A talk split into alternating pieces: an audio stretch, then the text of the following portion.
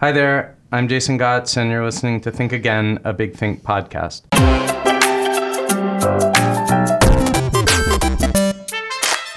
When I think of my childhood home in Bethesda, Maryland, depending on what kind of mood I'm in, I think either of the mall or of the woods.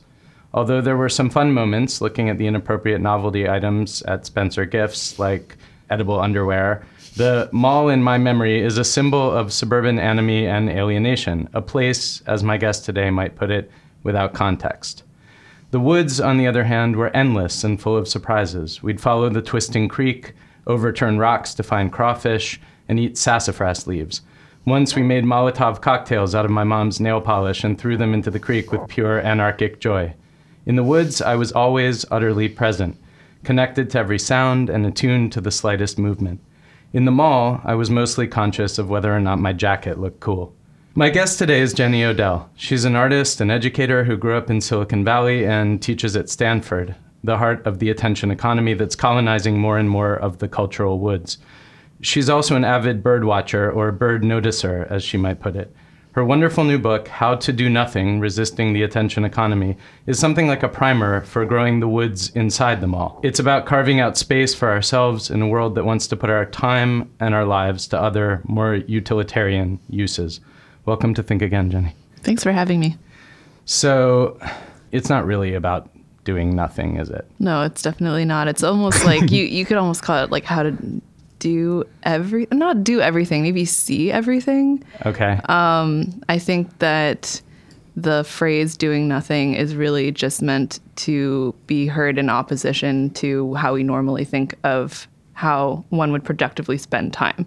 So right. Like this idea that you should have something to show for the time that you spent, all of the activities that would fall under the umbrella of quote unquote doing nothing, like bird watching or any other kind of observation. You're obviously I feel very active when I do things like that, but right. Not producing anything. And at the end of that time, if someone were to say like, well, what do you have to show for that time? I would have nothing.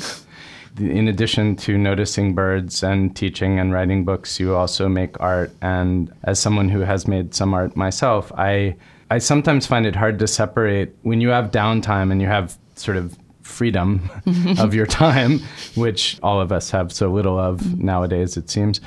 I find it hard sometimes to separate what is a kind of like healthy work ethic in terms of like, oh, I want to make something because I really ought to, I should, making art is good and I want to, versus what is that perpetual productivity engine of our culture. Yeah, I think artists are in a kind of uniquely complicated situation because and I feel that I'm very privileged to even like have a job that I find meaningful, which is teaching, but also making art. It sort of means that anything could potentially be work, right? Like especially if you're open-minded to what you might make next. Like, am I reading a book for pleasure or am I reading a book for work? Like if I'm an artist, right? And I honestly think that that's kind of a funny, almost like nice question to have. Like, again, specific to being an artist, whereas I think a lot of people... it's not as fun of a question. Like working all the time isn't, you might be working all the time at something that you don't want to be doing.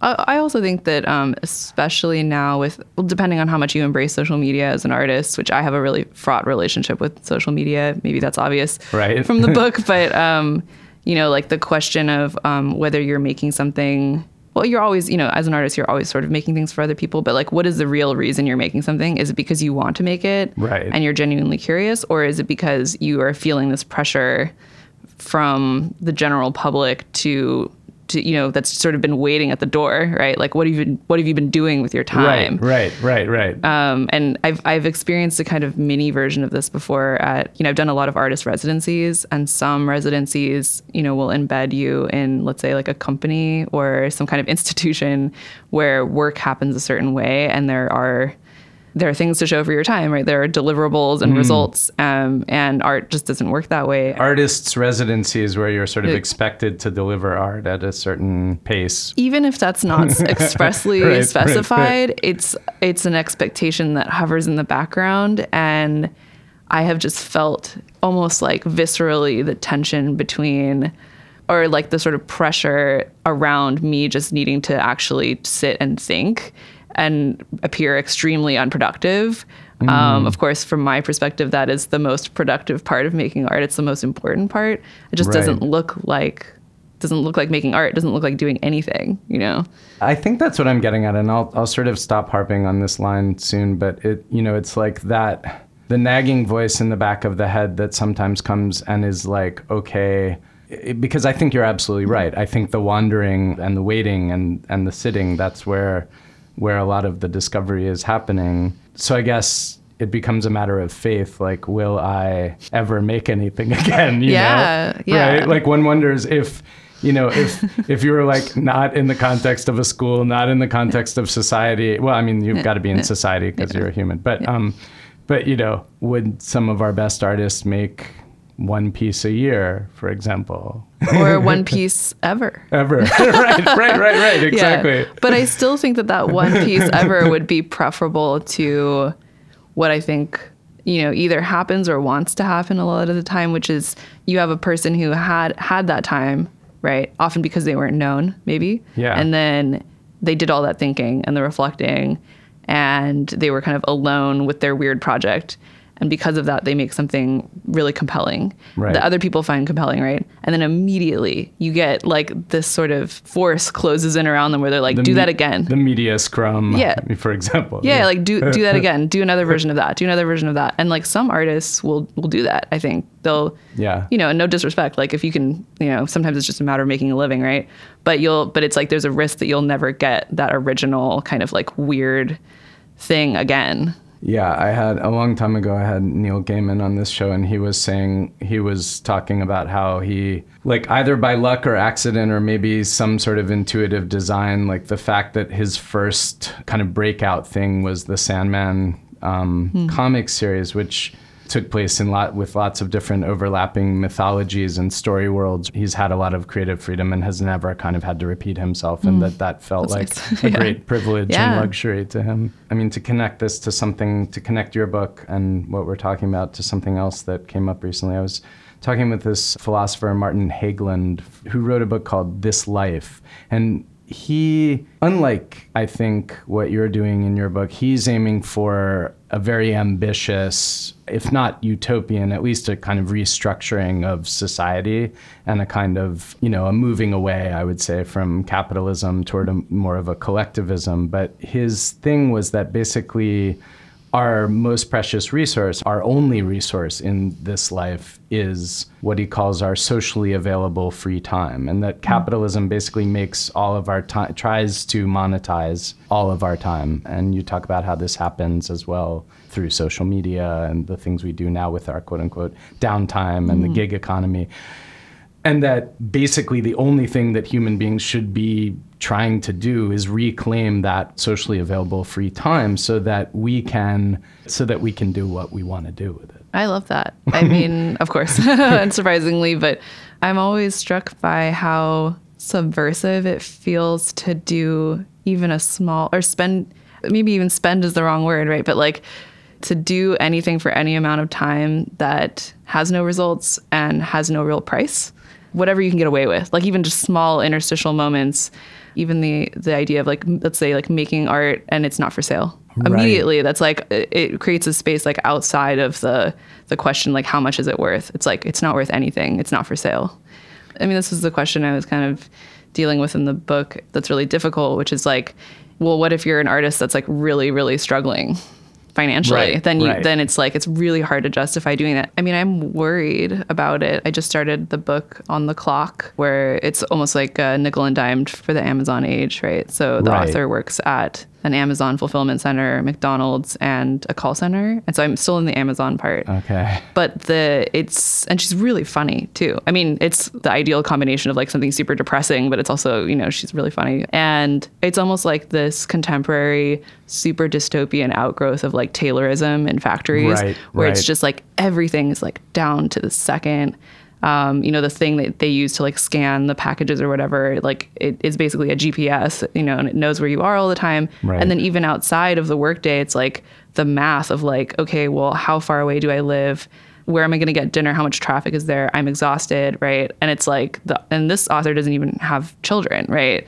I worry a lot about that. And I worry about isolation as well. The two kind of movements that I talk about in the books, the movement for the 8-hour workday and then the general strike, were so heavily involved with labor organizing. And we're talking about, can we anchor this in history, like that this is the 1886, right? It was the 8-hour, the big push for the 8-hour workday, and then the 1934 general strike. What was the song? There's like a refrain. Oh, 8 hours for work, 8 hours for rest, and 8 hours for what we will. Right. And in the graphic for that they made, the 8 hours, it's like a 3-part little graphic, and the 8 hours for work is someone in a factory, 8 hours for rest is feet sticking out of a bed, and then 8 hours for what we will is a couple in a boat reading a union newspaper, which I think is very telling, right? Like, there are things that you can't, in both cases, like that and the general strike that I researched, it's so much about how little you can achieve by yourself. This is what annoys me about self-help that is addressed to an individual self, right, who is feeling burned out, because burnout is not an individual problem.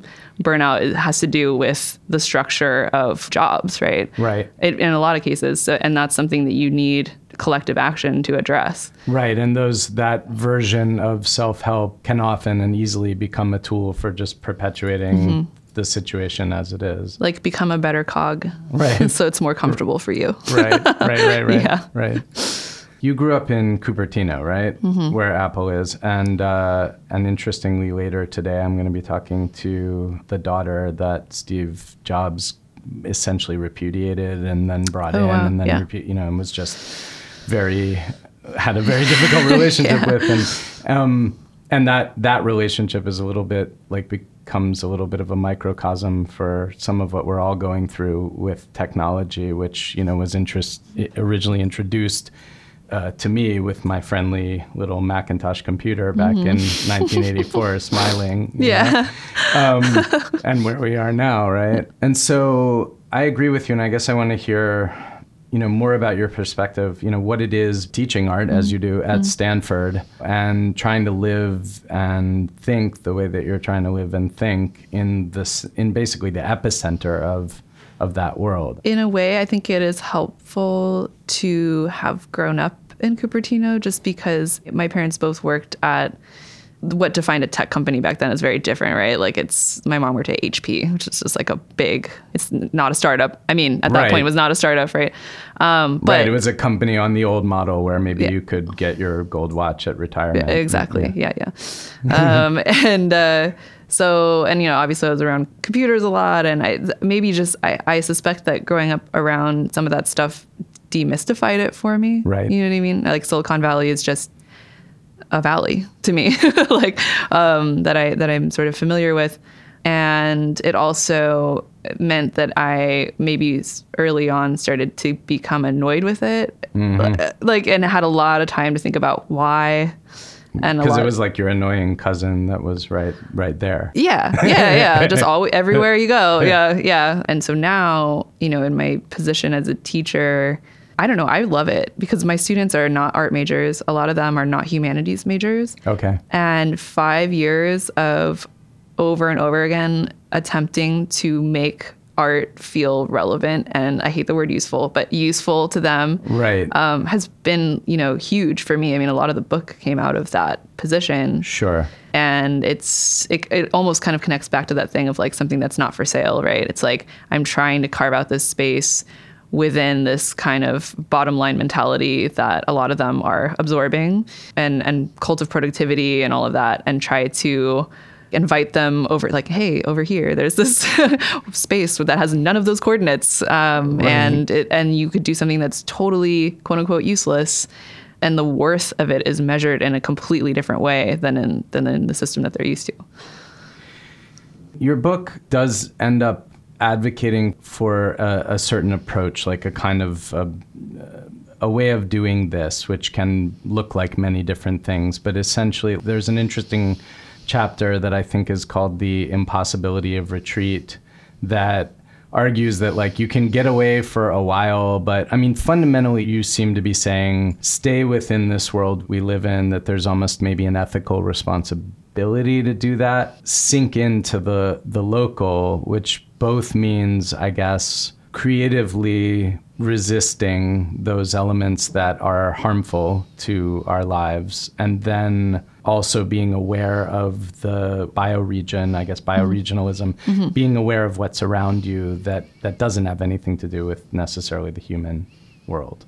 Yeah. Yeah. Yeah, that's a great way of putting it. Okay. All right, conversation over. Yeah. We can end now. Yeah, bioregionalism in particular, it's just been really useful for me as an example for so many reasons. Like one, it's a point of access to like awareness of just the physical world as like a fact, you know, like it's, right. The fact that we're all subject to the weather, you know, the fact that we all live on a giant rock. And it's really hard to, I think, depending on where you are, like to talk about it without getting lumped into like just like hippie, like woo-woo, like one with the trees stuff. Sure. But like, which I'm from California and the Bay Area, and like so there's a certain allergy to that as well. Or you're saying resist that, or? Well, I think that for some people it risks having them write it off. Uh-huh. If that makes sense. Yeah, I think it's actually just, it's very basic at the end of the day. It's just like... I was going to add in, at risk of sort of turning you off with respect to the self-oriented self-help movement, that the ultimate bioregionalism, what I think of in some ways is also the attunement to your own body. Fundamentally, we start with the anchoring in our body, and then mm-hmm. that also is an anchoring in the wider physical... Yeah, world. Totally. And I think it's really telling that, one really obvious characteristic of the attention economy is that you forget your body, you know, like, right. And if it's effective. Soylent, I'm thinking of. Yeah, no, I mean, in my original talk that I gave, you know, it was called How to Do Nothing in 2017, I think the part of what is now chapter 1, where I say that we should actively resist technologies that disdain the body and the body of the land that we inhabit. That slide has a picture of Soylent and then a picture of Elon Musk talking about, you know, SpaceX. So, I mean, they're very related. And I think like I tend to remember both at the same time. Like if I become aware of where I am, that means that I become aware of where I am through my body sitting there, you know, in that space. That's right. Yeah, no, and I've had one primatologist and one biologist on the show talking about the idea of uploading consciousness and the fact that maybe 90% of what we think of as a self would be gone without the nervous system, without our physical interaction with ourselves and the world. Totally. I totally agree. And I the other thing I wonder about is, and maybe I'm more aware of this because I still live in the Bay Area. Right. And I occasionally, you know, will go to Cupertino for some reason, or I used to live in San Francisco. I now live in Oakland, but I go back to San Francisco all the time. So this means that I'm constantly finding memories in physical spaces. Right. I recently went to the Saratoga Library, which is where I spent a lot of my time in high school. And it was the first time I had been there since high school. Mm. This is like this past year. And I remembered about a third of it. Well, what is remembering in this case, right? Because I walked in and I immediately remembered the rest of it. But I would not have been able to remember that without having gone there. And so it almost felt like my memories were residing in the library. Right. And if that's true, then that means that my memory is spread out everywhere and is clearly not contained, quote unquote, inside my brain. And in a different way, there's a very beautiful moment in your book where you talk about, because you mentioned the mall as well, I guess, what's it? The Cupertino Mall? Is it called Vallco? It's called Vallco Fashion Park. It is now entirely abandoned, I think. Which made me think of that Talking Heads song, Nothing But Flowers, where he's writing about like, what if all the flowers just overgrew the parking lots and so on. But like how you visiting it as an adult and with your noticing apparatus that you now have, like how that it was a different place for you than it was, you know, that when you were a kid, like it was as decontextualized as it is for everyone else. Yeah, I'm almost glad that I grew up somewhere so seemingly boring, so that the sort of ratio of like interestingness to supposed not interestingness could be as high as it is now. Right. You know, kind of like an Agnes Martin model or something. You know, like just variation within minimal sameness. And it's humbling, right? It's like finding out that something you have spent, you know, a significant amount of your life around or looking at that you just A, weren't seeing it, B, wouldn't have known what it was. Right. And so as I mentioned in the book, I became interested in watersheds as I was learning about bioregionalism within the last couple years, and, you know, only eventually thought to look back at this place that I grew up. And like, of course, like every area has a shape and a logic to it. Like there is water that has to go somewhere. All these things that you just sort of like, even things like the fact that Cupertino feels placeless and has no downtown. After I wrote the book, I actually did way more research about that creek and about Cupertino.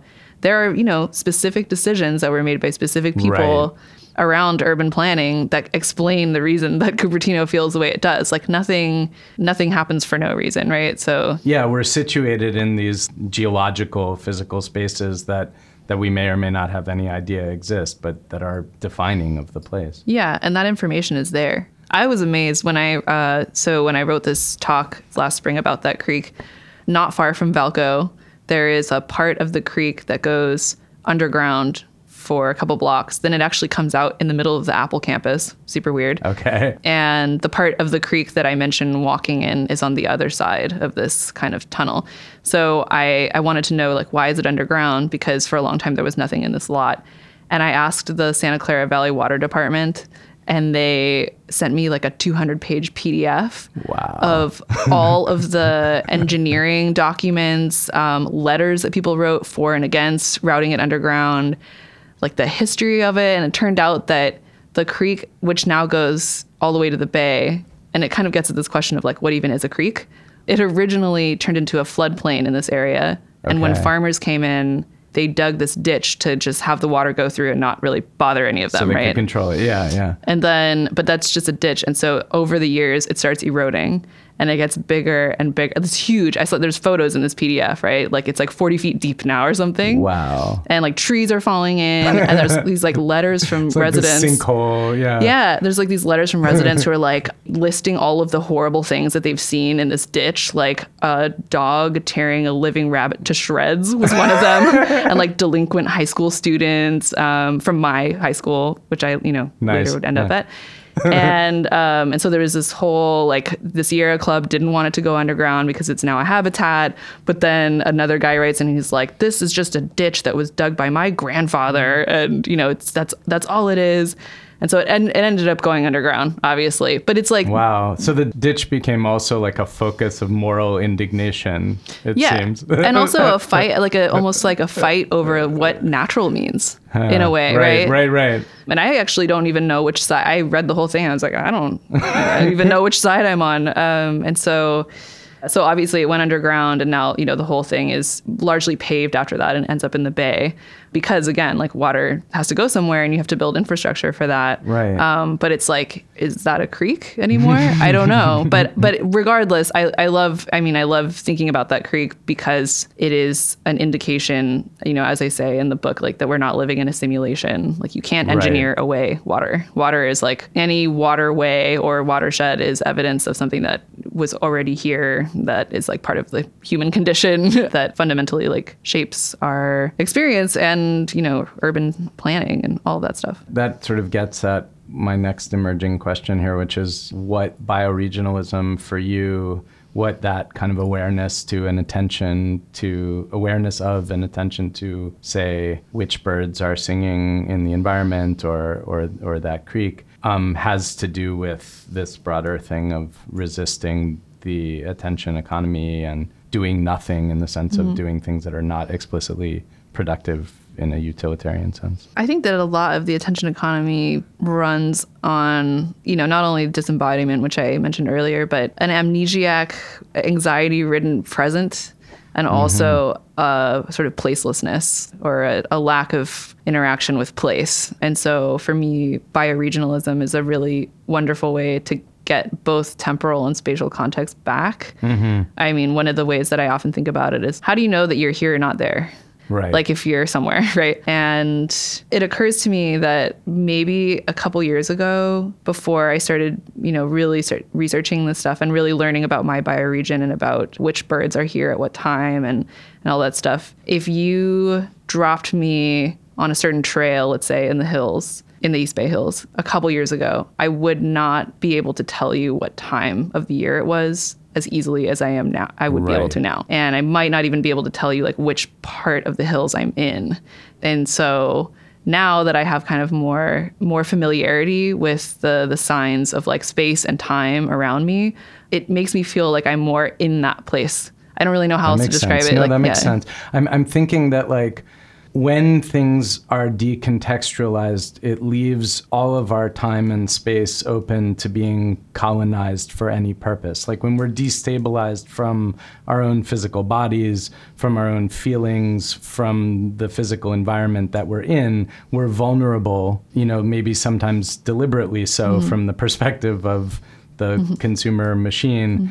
To having our lives shaped in specific ways that benefit big faceless entities and not us. Yeah, totally. Definitely. And I think it's also, I mean, for me personally, it's been a lesson in the importance of context, you know, for knowing, you know, when and where you are. You know, one of the things I talk about in the book is how if you really get into bird watching, you spend a lot of time thinking about birds, you eventually have to pay attention to seasons. You also have to pay attention to trees or like where you'll find them, right? Is it a sidewalk bird? Is it a shrubby bird? You know, all of these. Then you have to pay attention to like bugs because they're eating bugs and, you know, which bugs and what time. And very quickly you realize that it is really hard. And I think this is a great description of the self too, right? It's like really hard to draw a hard line around an entity in any ecological system. Right. Like one of my favorite examples in the East Bay is like oak trees and the fungus that grows around their roots. And like the fungus and the tree are not the same organism. But if you actually look at where they interact, I mean, I was looking at diagrams of how the filaments kind of go, almost grow like between the cells of the plant cells. So, and if you take, you know, if you take the fungus away, the tree is sort of stunted, and they have a symbiotic relationship. So in essence, they're almost like another level of organism. And I think the same goes for context, where it's like becomes really hard to separate things from certain times and certain spaces. Like the migratory patterns of a bird species is so much part of that species and what they even look like during parts of the year. And so all of this, like the more you pay attention to it, the more you understand that content is so determined by context. And I think that's an incredibly useful skill to have right now, because a lot of information that you get, let's say online, is stripped of context. Right. I mean, I'm struck by the parallels between, let's say, like a tweet that's taken out of context that is extremely viral, that people are sort of like, you get like a Twitter mob or something like that. Seems almost similar to like a species of plant that gets taken out of context and becomes invasive somewhere else. Right? So many of the invasive species, at least in the Bay Area. Right, like a hagfish or something. Yeah, there's nothing inherently aggressive about it, but once it's taken out of context, you put it in a place where, like, or jellyfish, when the climate warms up a little bit, you put it in a place or a context where there's fertile ground for it to multiply. Yeah, so it's once you've separated the thing from its context, it becomes either meaningless or it means something totally different.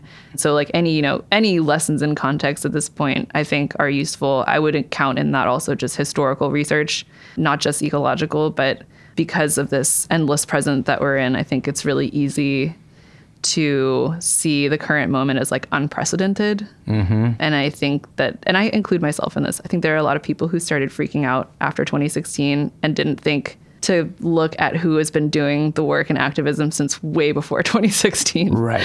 You know? Right. No, that's right. Me too. I don't know. I mean, I think the reason that the time feels unprecedented is that there are, politically speaking, maybe not, but there are so many things kind of overlapping and snowballing from the expansion and the ubiquity of this kind of attention economy and social media matrix that people find themselves in, to the like accelerating Anthropocene effects on the environment.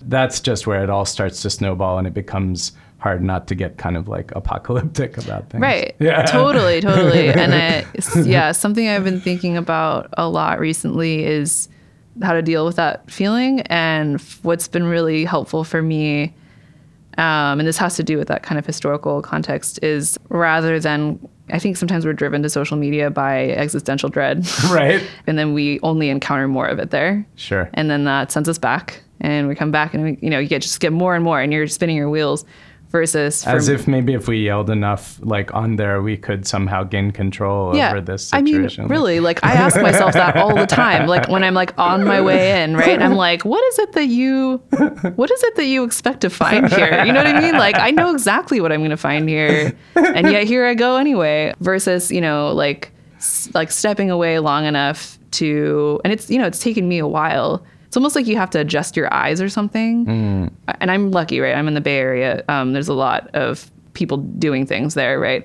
But like sort of looking around and saying like, okay, who is working on something that's related to this? And like I said, has often been working on it for a long time. Right. And for me in particular, you know, environmentalist groups, but also like labor activism groups that have been around for a while, have been having the meetings and doing the work and getting things passed and, you know. Right. And I've been trying to link up with those groups more, at least go to more of their events. And the feeling that I get when I leave is so different.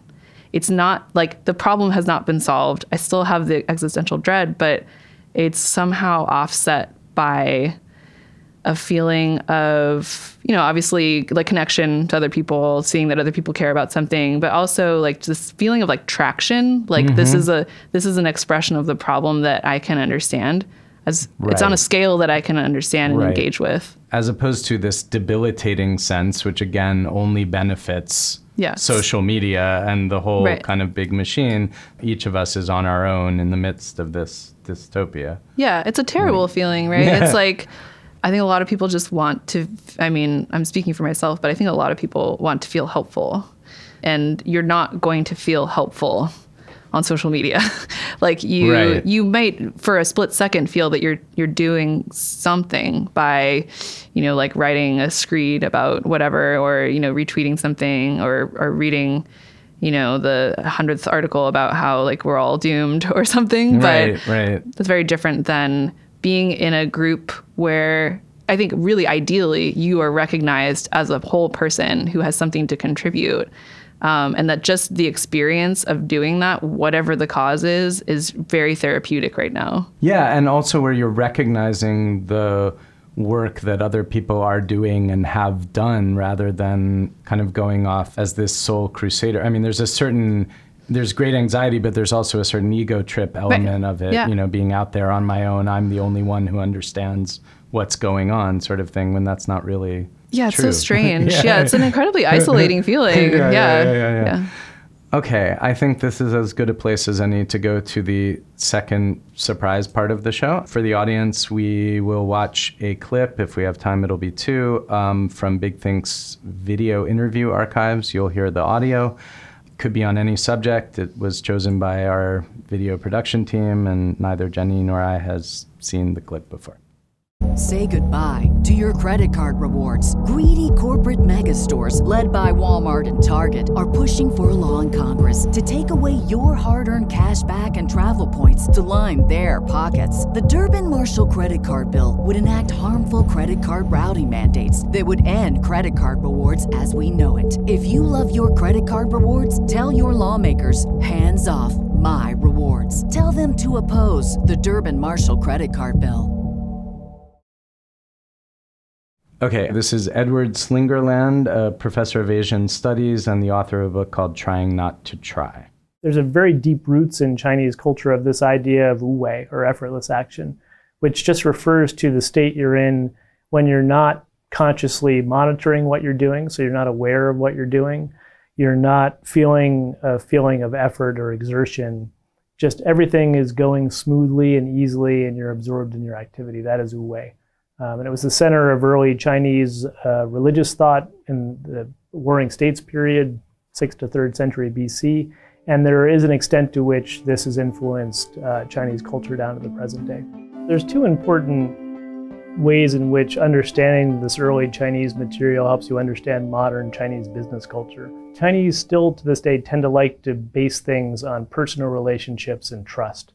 So they want to meet you. They don't want to Skype, they don't want to email. They want you to come and meet with them in person and get a sense of you. The wu-wei strategy is about social ties arising through spontaneous trust. And the only way that can happen is when people spend time together in the same place and they can read the microscience from each other and really get to feel like they know each other. There's also a sense in which personal relationships then become the way in which business is done. And I think from a Western perspective, we tend to see that as nepotism or corruption. And it often turns into nepotism and corruption. But there actually is a real insight there, which is that institutions are great and rules are great, but things typically get done through personal relations. And we know that too. We just don't emphasize it in our culture. It's just more out in the open in China. Chinese business culture is still very much based on this interpersonal relationship. And this then leads into the biggest barrier a lot of people face when they go to do business in China is the massive amount of drinking you're going to be asked to do. So no deal gets done in China without these banquets where people are making toasts and you're doing shots of this baijiu. One strategy that I've used in China I would recommend is if you have a rice bowl nearby, you can occasionally dump one in the rice bowl. I used to dump every other shot in the rice bowl until I filled it up. Get your liver in shape. Now again, this is sometimes viewed with puzzlement by Western business people or Western academics going to China. But the idea behind it is related to this personal connection, the importance of personal connections and the importance of trust. There's very good evidence that lying and cheating and ulterior motives all arise from our prefrontal cortex. So the way in which when we cheat, we're using conscious cognitive control. Lies require you to remember your lie, and it's harder to lie than to tell the truth. One of the effects of alcohol is to downregulate that part of the brain, downregulate your prefrontal cortex. And so it's not an accident that most societies you have meetings where people are going to have to agree on things, they're going to have to trust one another, they're going to have to move forward with a kind of feeling that they can trust the other side. Some kind of intoxicants are involved. And it's because people do have the sense that if you do enough of these shots of alcohol with me, you're essentially taking your prefrontal cortex and putting it on the table and saying, I'm cognitively disarmed. I'm no longer able to dissemble because the part of my brain that does that is knocked out. And again, this goes to excess sometimes.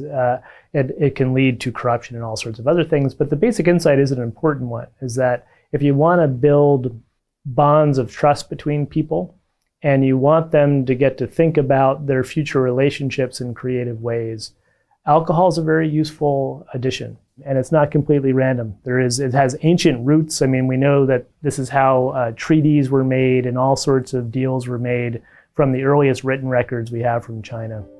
And it's still very much the case today. I'm trying to think as I'm watching that, what would the optimal number of shots be for this show to achieve? Because I always think that the whole point, the only point of doing this kind of show is about connection, like connection to ideas, connection to the person you're talking to. So what would be the right number of shots for it to achieve that connection without devolving into incoherence? Probably two. Yeah, 2 shots, right? Yeah. So maybe I can build in maybe 15 more minutes in the beginning for the shots. Anyway, I don't know. I mean, I don't want to wade necessarily into the territory of big, broad statements about Chinese culture, which I know almost nothing about, but wu-wei, I think, is an interesting concept that we might jump into. I do have that story in the introduction, the Zhuangzi story about the useless tree, which is basically the story of a carpenter. It's sort of like trees from the point of view of a carpenter.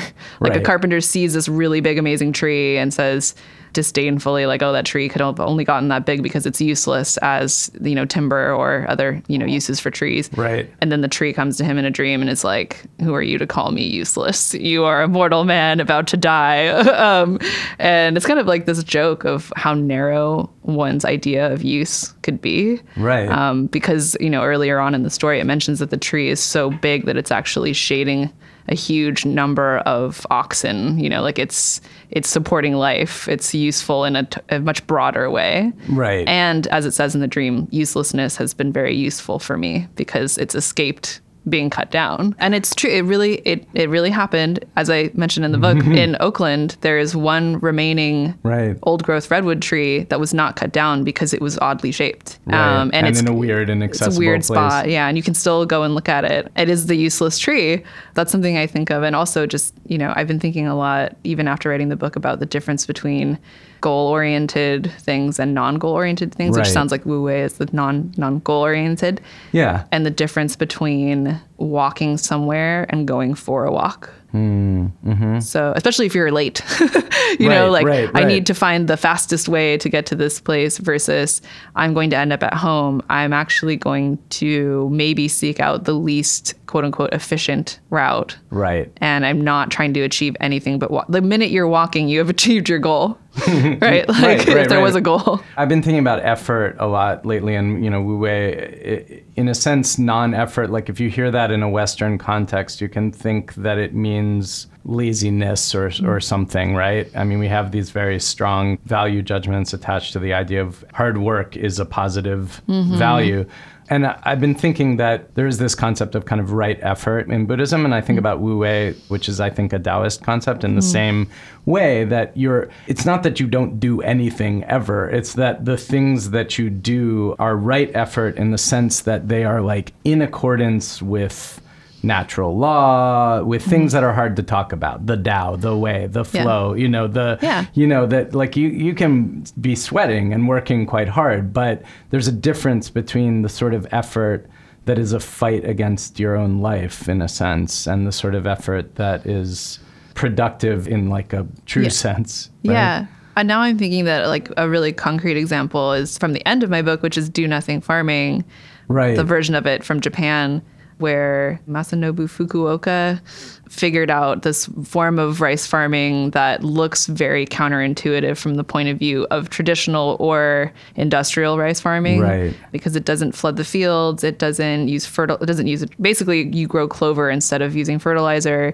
It's not like a monoculture. It's everything kind of, in a sense, left wild, but not totally wild, right? Yeah, sort of stewarded, but not determined, right, maybe. And it just so happens that it is a very productive farm, and it also rehabilitates the soil, which is the opposite of an industrial farm. Right. And I love thinking about the difference between a do-nothing farm and like a Monsanto farm, where what's sustainable, right? Like a Monsanto farm or like any industrial farm is like, it's just destroying the ground. Like it's just a matter of time, right? And it's like you're doing all these things that just are so against the grain of what can be done there or what should be done there.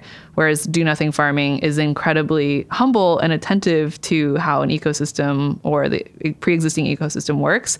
And then just it's a question of like, how do I insert myself into this cycle in a way that will produce rice, but I'm not going to be the sort of like Captain Ahab like figure of like railing against the elements of nature in order to reap my reward. Right. It's understandable that we as a species kind of have run roughshod over everything in so many ways. It's for much of our history that, sure, like why not, until you see the consequences, until you actually have to deal with the consequences, until it actually means something, and we're all like, those chickens are very much coming home to roost. I think like it's getting a little harder and harder to ignore them without being completely delusional. So these ways of doing things should no longer seem sort of like quaint and, that would be a nice hobby.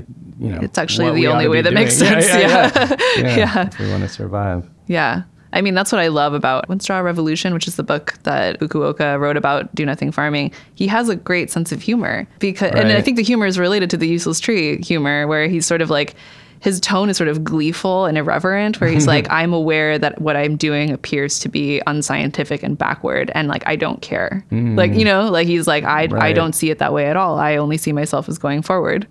Aside from, or in addition to bird noticing and that sort of thing, like, what does it mean to resist the attention economy, or what are some small ways in the context of this society? If we're going to do it here in New York City at this time in history, and with all the worries that you've mentioned, what does it mean? To go back to the difference between goal-oriented and non-goal-oriented, I think the first part of it has to do with, on the individual level, to the extent that it's possible for you to kind of drop out of the goal-oriented stream for, not permanently, like none of us can do that, but, whenever, wherever possible, I mean, I also talk about Bartleby, obviously, in the book, and for the audience, that's Bartleby the Scrivener short story by Melville, Herman Melville. Yeah, where it's told from the point of view of a Wall Street lawyer whose clerk, Bartleby, at some point in the story, just starts refusing to do anything that he's asked, but he refuses by saying, I prefer not to, not I won't, not quitting either. Right. And I think there's something really fascinating. I mean, I think about it all the time, honestly, that answer. It's like, it's made me realize that there's so many things that are formulated like this, like a question that you think has certain answers, right? Like if someone asks you a question, they're already foreclosing a lot of possibilities for what you could say. Right. Someone is defining the terms already by asking the question. And if you're not attentive, you will accept those terms. Right. You take the bait and then you're off and running on a causal chain. Yeah. I mean, like bullies do this, right? You know, like just asking a question in a way where either answer is not advantageous for you. I once heard there's a live album of Elliott Smith that I was once listening to where someone is heckling him and I don't know what they're saying. And he's like, yeah, I guess. Or I don't know what he says. Yeah. And then just like goes into his song. He's like, I suppose, or something. Right. It's like, he's like, not, he is acknowledging the question, but he's not engaging with it on the way they would like, the way it was set up. Right. He's like water resistant. To it. Oh my God, I love that. That's so amazing. Yeah, so we could all use a lesson in that, right? Because I think the faster and faster things go and the more questions you're asked and reactions that you're expected to have, it gets harder and harder to have that pause and ask yourself, do I even want to answer that question? Would I like to answer a different question? Right. You know what I mean? Like, I would prefer not to. It's not just about not wanting to do the work. It's about not wanting to answer the question. Even if we're in some sort of dystopian job, for example, where our productivity is constantly being measured and we're constantly having to report and we're getting critical feedback within the culture of that organization, it would mean being able to learning to separate yourself from that so that, like you're not having an existential crisis around the pathological needs of that organization that are being represented as like your own pathology. And defining the path for you and all of your possible actions, right? So I do use the term dropping out, and I think I mean it in a similar sense to how it was originally used. But then it's important to me that that's kind of the first step, right? Like the disengagement is almost like the first half of the book. And then the second half is this re-engagement with things and people that are around you through bioregionalism or, local history or whatever that might be. Right. And I imagine that as a kind of like lateral movement. So like everyone has, like the first movement is like downward, like everyone has dropped out. And then the second one is lateral as people are kind of starting to notice things around them. And I think really importantly, it can be a really lovely experience to be learning about your bioregion alone. But at some point, I find it even more compelling to join up with other people in that space, because when you and just one other person are recognizing something, like I mentioned that I went to that creek in Cupertino with a friend who had also realized that he had grown up next to it without realizing it. That creek became real to both of us. It was something that we could both point to. Like we are both now inhabiting a reality where this creek is noticeable. And if those connections and those networks happen inside of those more dystopian, determined structures, they can form a resistance that isn't necessarily directly, like Bartleby, isn't necessarily a direct confrontation, but that just kind of takes the energies that are there and redirects them in different ways and carves out other spaces of possibility. Yeah, exactly. Now you're making me realize that it's basically like the difference between, let's say, like 20 individual people quitting Instagram and then tweeting about it versus those same 20 people going to a bar to just talk about something else. Right. Yeah. So I think that brings us to the end of our time. Jenny Odell, thanks so much for being on Think Again today. This was nice. My pleasure. And Jenny's book is How to Do Nothing, Resisting the Attention Economy.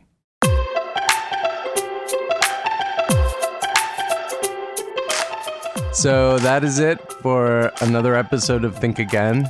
I would love to hear from you. If you're a longtime listener or you're checking in for the first time, you can find me through my website, Jason Gotts, JasonGots.com.